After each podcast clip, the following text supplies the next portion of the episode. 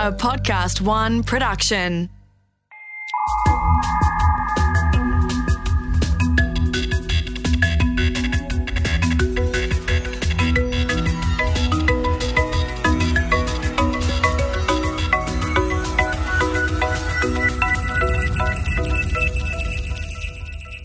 One of my friends recently told me about something she's really gotten into lately. It's called real escape rooms.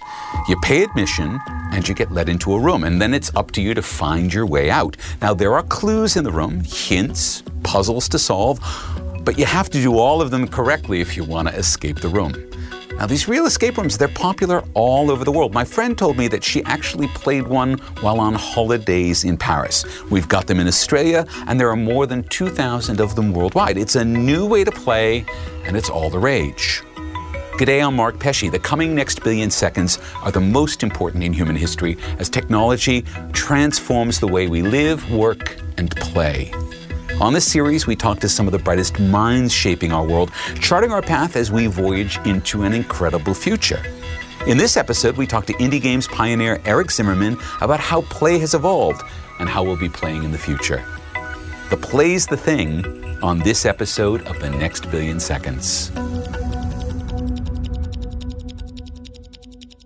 Okay, so let's go back. Let's go all the way back. It's February 1975. I'm barely 12 years old. I'm hanging out with one of my friends. It's a Saturday. We've decided to follow his dad into the office. And his dad, as it turned out, ran the computers for a small insurance company. Now, back then, the computer had its own room. It was air conditioned, it was fireproofed. And dad would sit in there and make backups of all the important files as you do. We kids, we got to sit in another room in front of what looked like a big typewriter with a continuous sheet of paper fitting through it. You could type on the keyboard, it would print on the paper. What you type were commands to run computer programs. So I said to my friend, okay, what do I do here? And he leaned over my keyboard and he typed the word Star Trek and hit return. And that was pretty much it. The next five hours disappeared as I played my first computer game. It was a text based, turn based game pitting my Federation starship against Klingon attackers. Now, I won a few games, but I lost most of them and I didn't care. I was having the time of my life. That was pretty much the moment when I fell in love with computers. That was when I knew I'd found what I'd want to spend my life doing. And it all began with a game. Now, the games have gotten flashier, but they're still very much the same thing underneath. And the one person who really gets that is our guest on the program. Eric Zimmerman has been designing and playing and teaching games for a quarter of a century. 15 years ago, Eric and Katie Salen wrote Rules of Play and laid out the basics of game design in such clear terms that the book became an instant classic. It's still in print because the core ideas of what makes a game that you can get lost in, they never change. And even as the games we play change, the song remains the same. Eric, welcome to the next billion seconds. Thank you, Mark. It's really a pleasure to be here. So we have these escape room games. They're really sort of very real world. You get in there, you focus, you maybe work as a team. And we have now some of the fanciest virtual reality, immersive, like computer games. They create their own worlds. These are both happening at the same time. They're both really popular. What is this telling us? Well, I think that your little anecdote about when you fell in love with computers, of course, because of a computer game, is an interesting moment in the history of media that's kind of an inflection point. The point at which television, or let's say the television image, becomes interactive. Right. Maybe it happened with Pong, maybe it happened with early text adventures, but there's a moment there when our when our electronic media become participatory. It's not a sort of a lean back experience No. where you are watching an image and I've, I've heard you speak about this before yourself mark but but it becomes a lean forward it becomes something that you participate in that you have influence over directly as a viewer in fact the whole idea of a passive viewer becomes problematized so that is one of the significant things about video games is that they turn the video image, the motion, the moving image, uh, video motion picture, they turn it into something that's interactive. But they certainly aren't the beginning of play. Right. Right? So we can look at a very long history of human play. There are board games that are tens of 10,000 years old or more. We're talking about games from ancient Sumeria, the Senet family from, from ancient Egypt, North Africa, uh, Middle East. There's also uh, the Parcheesi family, the the Mancala family from Africa, Go, uh, you know, Go, from which is East Asia, 2,500 years old. right? And and also very ancient Viking games, the King's Game. So there's a long history of humans playing sports and, and parlor games. And as you mentioned, the fundamentals of what makes a game a game, of Right. why humans play, really haven't changed that much. In Okay, what words, are those fundamentals? well, games are a social activity, right? They're a chance for us to be with other people and like many other forms of media and art, entertainment, popular culture, it creates a kind of artificial world. But the artificial world of games, for example, might be that, you know, we're not friends, we're enemies. Right. So I want to knock you out uh, if it's a fighting game, or maybe I really want to knock you out if we're in a boxing ring. Right. Or maybe I just want to checkmate you Right. if it's chess. Right. Or I want to bankrupt you if it's Monopoly. Right, things exactly. like that. So, so, and these there can be narrative play, social play, physical play. Um, it- it's problem solving.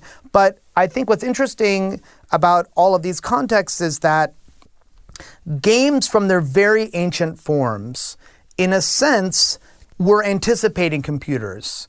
So that chess, seen from a certain point of view, is kind of like a state machine. Yeah. It's like some kind of very elaborate calculator or. But or- because when all the pieces are on the board, th- there's only so many ways they can That's move, right? that's and every time you make a move, there's only so many moves you can do from it's, that point. It's digital in the sense that it doesn't matter if this pawn is slightly to the left or slightly to the right. It's in this square, and that's its significance. It's the, the chessboard points to a kind of an abstract set of mathematical relationships.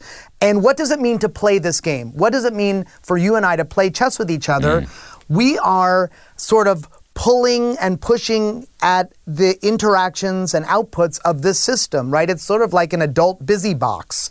We're seeing what happens when we try this out. Can I bluff you here? Am I misunderstanding the rules? Is this a good strategy? Is this a bad strategy? I just have to do it and see how it plays out. So, this idea that our media or our cultural experiences can be participatory is ancient. Right. However, the rise of digital technology has given these experiences sort of a new prominence in our culture.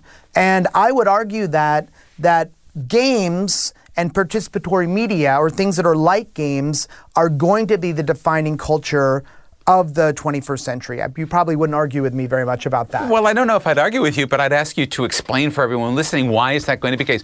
Uh, so, are we moving into a future where it's, I guess, dominated by our play activities rather than our work activities? Is that what you're saying? Well, that would be more of a stretch. Maybe you could argue that. But let's start somewhere smaller. okay.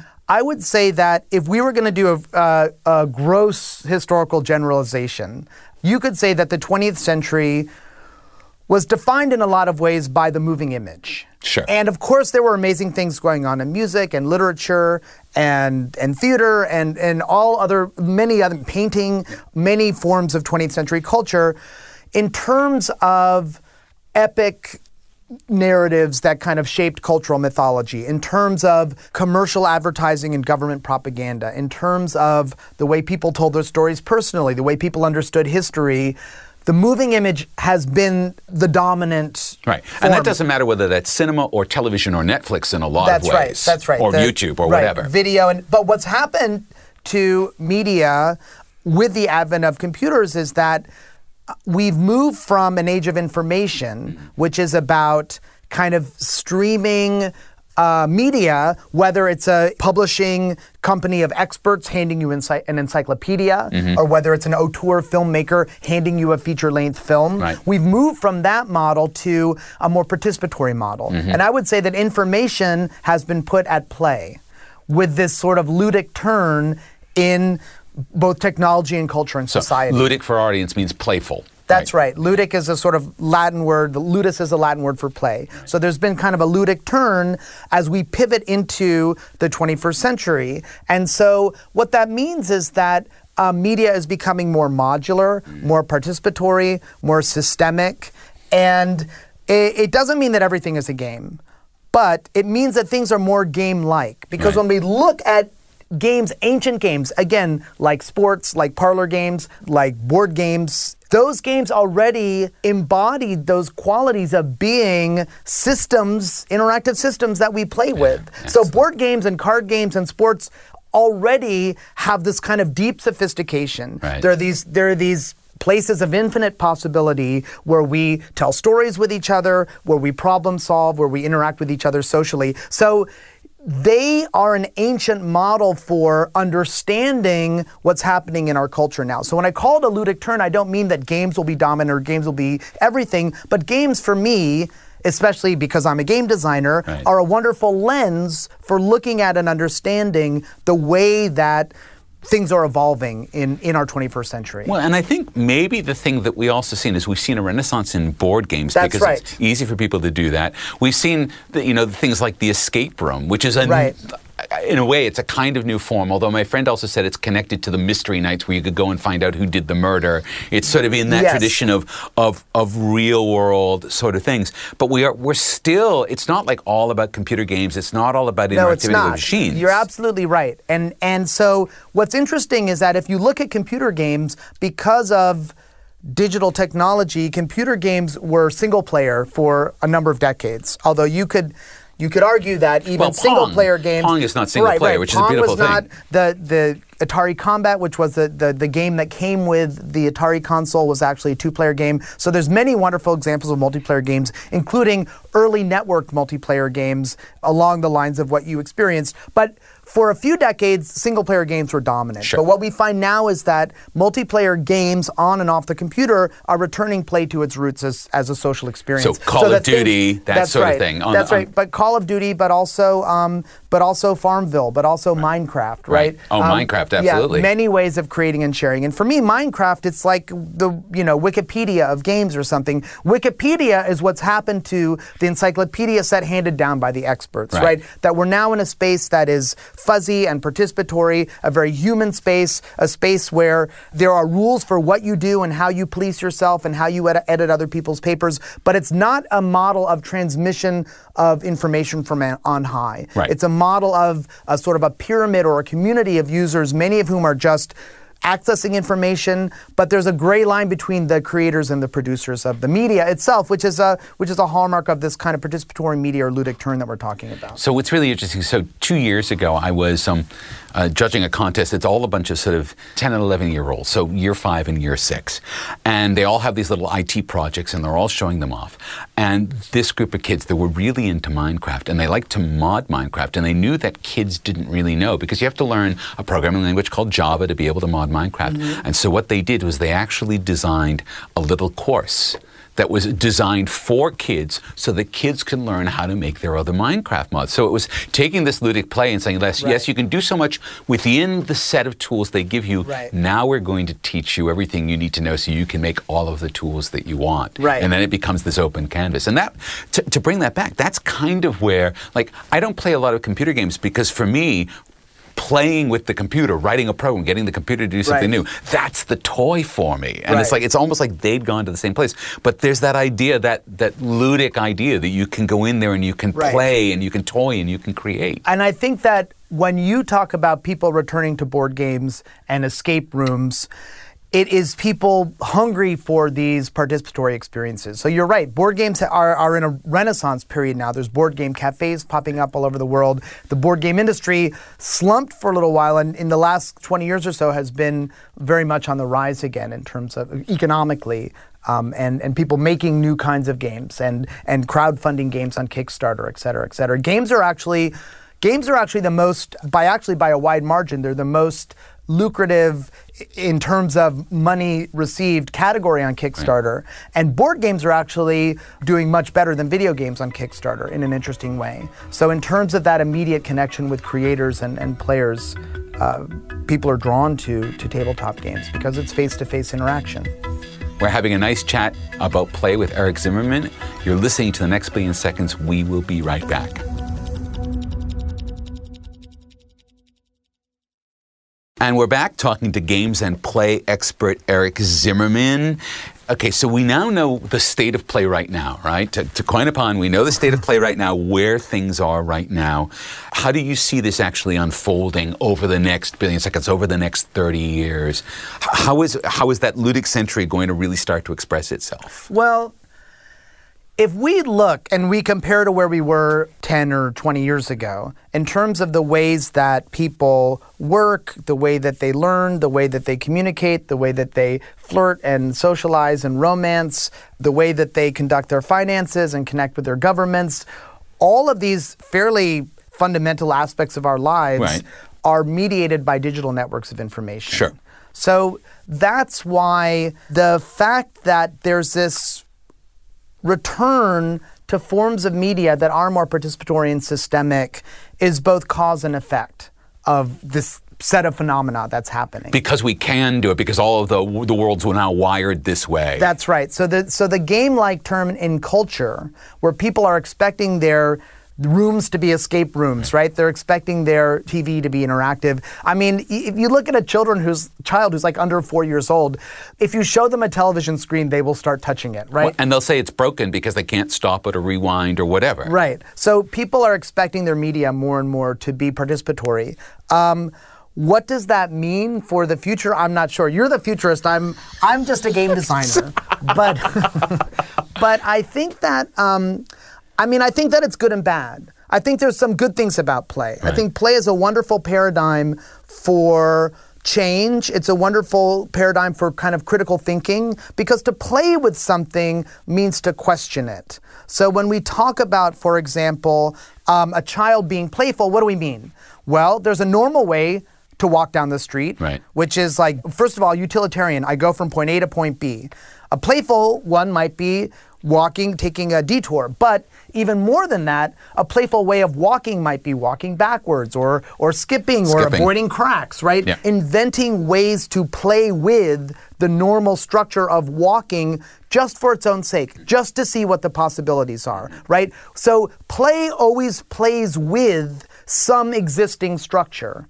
You're not just playing on your own. Right. You're taking something, you're taking a conversation, you're taking language, you're taking walking, you're taking a social relationship, you're taking a means of production, and you're playing with it. That, that's what playing is. Playing is to play with something, it's to find the interstitial spaces. You know, when we, in It's, English. it's always relational because there's always something or someone That's that right. you're playing with. Think about how we use the word play in English to mean like the play of gears or the play of a steering wheel, Yeah. right? It's that little bit of wiggle room in the system. So, um, for example, that that play of a steering wheel in a car, it's only there because there's a more utilitarian structure. There's a steering wheel and a drive shaft and an axle and tires, and that's there to turn. You turn the wheel and you you turn the car. You can't see me right now, but I'm doing a really bad mime imitation of driving a car. But that little wiggle room in the steering wheel, that is the interstitial space. That is the space of play where the system isn't quite just functioning in a utilitarian manner, right. right? But it is only there because of the more logical utilitarian structure and system. So, so to be playful or to play with something is to find those moments of wiggle room. And for me, that's a wonderful model of creativity and innovation mm. and even social change because there's no reason why we can't look at our existing governmental structures and social structures and say, how can we play with them? What are the, what are the spaces? What are those little interstitial moments of wiggle room where we can kind of get a playful wedge in there and try and affect uh, social change? So we also have this concept um, that listeners may have heard of called gamification, right? Yes. Which is which is where you take, say, but, well, let's say you want moms to get their kids immunized, and in fact, I know friends who actually Right. developed a little mobile app Uh-huh. that made it so that you know women would sort of know when their babies needed their shots, but also Right. would give them sort of little rewards. They would they would produce Right. a sort of reward structure around that, and and that seems like it's a good thing, but then and But, but, but, but well, and, and as you know, I've written about this. A poker machine is the same deal, right? And in Australia, we have a big problem with people being addicted to poker machines Right. because they're really geared to the way your reward system works, right? They Right. reward that reward system so that you're putting more money into the poker machine. That's right. Well, let's talk about gamification. And I'm, I'll just be flat out. For me, gamification is generally not a positive thing.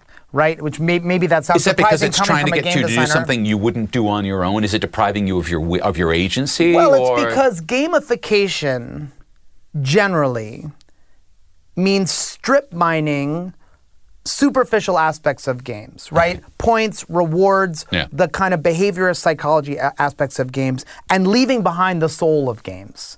The kind of deep, playful, inno- yeah, the kind of deep, playful innovation. Yeah. So part of it is every design. I'm a designer, and you know every game that's designed, every chair that's designed, every urban plan that's designed implies a sort of model of what it means to be human in the design. Right. Right. Well, there's So- are, there are assumptions that are baked in Right, about the way you're going to exactly. behave and approach and all of that. So if your idea of designing a casino machine or a mobile app for behavior change or for social change is a Skinner box, where your model of a human is a rat being given rewards or punishments For pressing the bar. That's right. Then then that's a very impoverished idea of your audience and what it means to be human. Does it And so- impoverish the audience who's playing that game? well, you can have short term benefits from behavioral modification, and there's no doubt about that. So, if what you want to do is an assessment and do research, you can manipulate people into changing their behavior.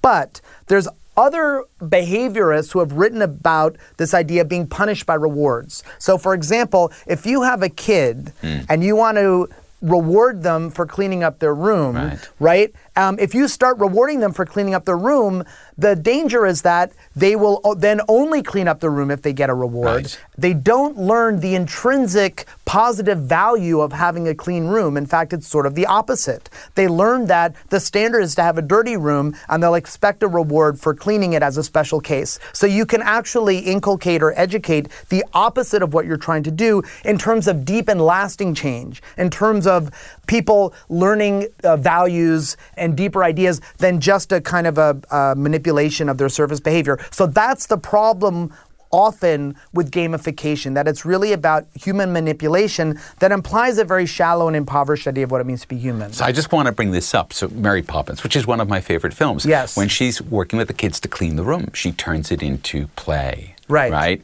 And it's it's not Interesting, yeah. It's not reward. There was no reward because she wasn't about that. Good She- extension of my example. Yeah, but, you, but well, but it just it's very front of mind because I'm thinking, you know, what can you tell people who have kids who won't clean their rooms, right? Right. You don't want them to get into what effectively becomes a bribery model. Right. Right. You don't want you actually you don't want to go down that path. It's in, there's a lot of that. It's also a spoonful of sugar makes the medicine go down to Mary Poppins too. That's interesting as well because as game designers, we're always, I mean, reward and punishment is, is our stock and trade, you know. but that's why it's interesting. And also, this it's kind of this whole conversation brings us to kind of the darker side of of this sort of ludic century idea, All right. right? So so what is this darker side? Well, I mean, we're now living in a uh, world that's defined by systems, and those systems can be gamed. Right? Yes. So whether you're looking at things like, I don't know, identity theft, Yeah. or here in the United States about the ways that, that foreign governments can manipulate people's thinking through social media, Yeah. um, or really just the rise of kind of, uh, you know, journalism without journalistic ethics because it's Well, non-journalists doing it. right. So and clickbait journalism exactly. and all that. Right. So all of the thinking that can go into creating playful experiences like your example of, of kids becoming educators in Minecraft can also be flipped on its end. And so we can end up with a very sort of dark experience of people sort of adrift in this ocean of information and subject to manipulation by other people, right? So that's why you know, it's both sides of the coin. It's neither. It's like everything. I mean, the, this idea of play. Mm. It's like language, or it's like you know, saying here's a you know, a books or pencil and paper. It's not that books make things better. It's really what you're writing in them, Right. who has access to them, who's reading them, in what context, how is that knowledge of information being shared, how are people able to be critical of what they're reading. So computers are not good and bad. Play is not good or bad. Um, although hopefully it's mostly good if I'm doing it for a living. But but but in general, this idea of the ludic century, the idea of us living in a universe of systems, digital networks of information, it's not good or bad. But in some sense, the the, the, the, the stakes have been upped, right? To continue the gambling metaphors of our conversation, right? I mean, it's there's more at stake today. Okay, so if we and we do live in all of these systems, and these systems have their own goals, and sometimes those goals aren't transparent, and quite often what people will do. And in fact, it's interesting because I was talking to Andy Polaine on an earlier episode, and he does say that sometimes he'll feed the devices information that isn't correct or the information that's incomplete Right. so that he can expose their how they work how they game so he uses that wiggle room right Right. he's sort of i mean i think sometimes he actually just out and out lies when he's filling in a form for amazon or for whatever because he wants to see how that comes back or how that's reflected right so he's Right. playing with those systems himself so there's that that idea that Right. play can be used against but play can also be used as a bit of an x-ray almost right I think so. And so what you are coming to, I think, with that idea is literacy Mm. to me. So So how do we get literate about this, these games in this world and play in the world? Well, I think that it's more that literacy, systems literacy, or pe- some people call computational literacy. I sometimes call it gaming literacy. Mm. It's part of what it means to be literate and critical and kind of successful in the world today. Right. So that liter, liter what is literacy? I'm not a literacy scholar, but I am friends with some, uh, and they tell me that literacy just means creating and understanding meaning. So Okay. that's how, if I write a word on a piece of paper and show it to you and you can read it, Yeah. that's an act of creating and understanding meaning. Yeah. So that's all literacy really is. It's about meaning, meaning creation. Now, in the last several decades, literacy has extended from sort of traditional oral and written literacy Yeah. to visual literacy, Yeah. technological literacy, and I would argue here in the 21st century, and I'm not the only one, this is part of the United Nations 21st century literacy skills, um, is this idea of being literate in systems and computation, programmatic Algorithmic- thinking, algorithmic- algorithmic thinking. yeah. Right. So what does that mean? If you look at what's happened in the United States in terms of electoral districts, right? Right. So software and also software kinds of thinking has made it so that it's no longer kind of a system with checks and balances. You can draw electoral districts. Okay, they might be abused a little bit, Mm. but other parts of the government will rein it in. No. Now now you have a just all the Democratic voters Right. here, just all the Republican voters there. well, you have both cracking and packing, Yeah. it's called. But yes, exactly. A manip- manipulation so that you can have a wide disparity between the number of votes cast for Yeah. a party and the number of Seats. Of seats. And if you look at the United States uh, House of Representatives, um, the, there's, the Republicans, sh- by some measure, should not even have a majority there. Right. But they have a large majority, in, uh, in large part because of gerrymandering, as we call it in the United States, electoral districts. So that is. So that's a kind of play, but that that's is the a bad kind of kind of play. play. Well, that is that's both the symptom and but also the seeds of the cure, because that kind of thinking. Um, it's just that people are gaming the system. So they're acting like game players and they're looking for all of the exploits and they want to figure out how to manipulate the system to their ends. But they're losing sense of the deeper values of what a democracy is, right? Um, and so I think that, that that represents, yeah, the negative side of game like thinking. But I also think the seeds for the literacies required to understand why that could happen um, are also the same kind of thinking, right? It's the same kind of thinking, it's just a different sort of motivation and trying to figure out, well, wh- how can we understand the system? How can we be critical about it? How can we explain it to others? And how can we redesign it? So, one of the things that excites me about play as a sort of the ludic, this ludic turn Right. is that I think that games, as opposed to other forms of media, make their audience behave more like creators. And here's what I mean. 20th century, we talked about being about film and the moving image. Now, you can be a film buff, a film fan, a film connoisseur, uh, know a lot of directors and actors and memorize scripts, right? But you don't necessarily know about the 180 degree rule, Right. Which is if you're filming two people, you want to keep cameras on one side of them so that when you're going back and forth between the two people, they they're not flipping sides on the screen, right? So that makes sense when you explain it, but you don't really need to know anything like that, those kind of structural underpinnings of film in order to really appreciate film. Right.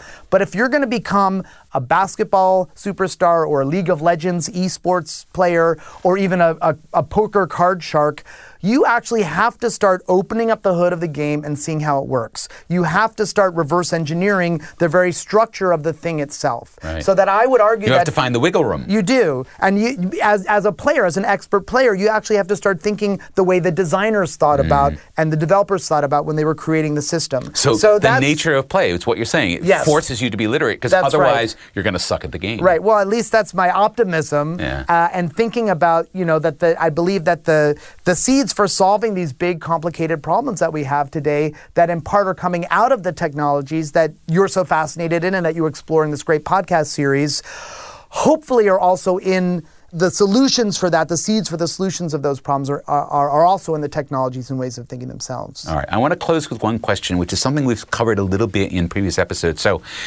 we just had uh, AlphaGo Zero, which is now by far the best Go player that has ever existed. Right? It's better than AlphaGo, and they trained it in 20 days or whatever. And it was, it, you know, we've gotten computers so good at what we think of as play. Right. And it used to be that everyone would think, oh, we'll never get a computer to do that. By the time we get a computer to do that, it will be so smart. Used to think the same thing about chess. Right. Does it matter? And we, we still can't do poker. Like a, so a computer can play a single person with poker. As soon as there's more than one person, it's too hard because a computer can't deal with multiple players bluffing. And Right. And poker is a game of lying, right? That is That's right. That's the rule for poker: is you lie as best you can. And computers are still completely at sea with that. Does it matter that these systems that we're building, these digital systems, can beat us at our own games? Well, it's a really interesting example that you talk about because there are classic games of strategy that Mm. are called in game designer lingo. Uh, they're games of perfect information because there's nothing hidden from each other. In poker, I have a hand of cards. You don't know what's in my hand. But in chess, you and I both see the board. And in Go, there's nothing hidden from us. Right. So we can just start brute forcing those calculations. You can't and- with Go. And in, and uh, yeah, but in in the end, Yeah. you can apply mathematical thinking Yes. to chess or Go or a classic strategy game. And yes, for those forms of play, it may be a huge super brain that is the same size as the universe, but you could look at every possible Right. game that could ever be played and solve it as a math problem. But luckily, play comes in many, many forms. So when you think about poker, when you think about, there's a wonderful genre of games that are sometimes called mafia or werewolf that are about hidden roles, and they there's you know there's less numbers, and it's all about social bluffing. Right. Um, there are games like charades that are really about acting, Yep. and of course there's all kinds of sports which are about physical ability and communication. So there's there's play. The word to me, game or play, it's like the word image. So when people say, "Oh, well, you know, our game solved, or computer's going to beat us at all games," I don't, you know, I don't. To me, the the there's such a huge universe of different kinds of games that we might conceive of and play and make. We will find plenty of ways of playing with ourselves. And guess what? Even if a computer can beat us, their cars can drive faster than humans can run. Yeah. That hasn't stopped us from uh, running foot races still. And right? it probably means that we're going to continue to find the wiggle room that allows us to create even more games and even more interesting games that maybe the computers won't be good at, Yes. at least not for a while. I like that idea. All right, Eric Zimmerman, it has been a true pleasure to have you on the next billion seconds. Oh, Mark, the pleasure's been all mine. Thank you so much. So we've talked a lot about play. I think the one thing that may be clear from this conversation with Eric is the importance of play as part of what we do. And it's something you need to do, it's something your kids need to do. You need to think about the play in your life, the wiggle room that you can find in the things that you're doing that help you explore, understand, experiment, get joy from, get frustrated with, but just have that deeper level of experience in finding the wiggle room in all of the world around us. If you'd like to read Eric and Katie Salen Tekinbaş's amazing books on games and play, you can find them on Amazon. We'll link to them too, so look for them on our website. Did all this talk about play get you thinking? If so, we'd love to hear from you. Drop by our LinkedIn page, send us a message on Twitter, tell us what you want to know about the future, and we'll do our best to bring it to you on a future episode. Now, in the next episode of The Next Billion Seconds, we'll be talking to robotics legend Ken Goldberg about what happens after the robots have learned enough to put us all out of work. That's the next time on The Next Billion Seconds. The Next Billion Seconds is recorded for Podcast One. Recording and production assistance is provided by Alex Mitchell. Audio production by Nick Slater. Music by Kirk Godfrey. For more episodes, head to podcastone.com.au or the Podcast One app. This is Mark Pesce, thanking you for listening.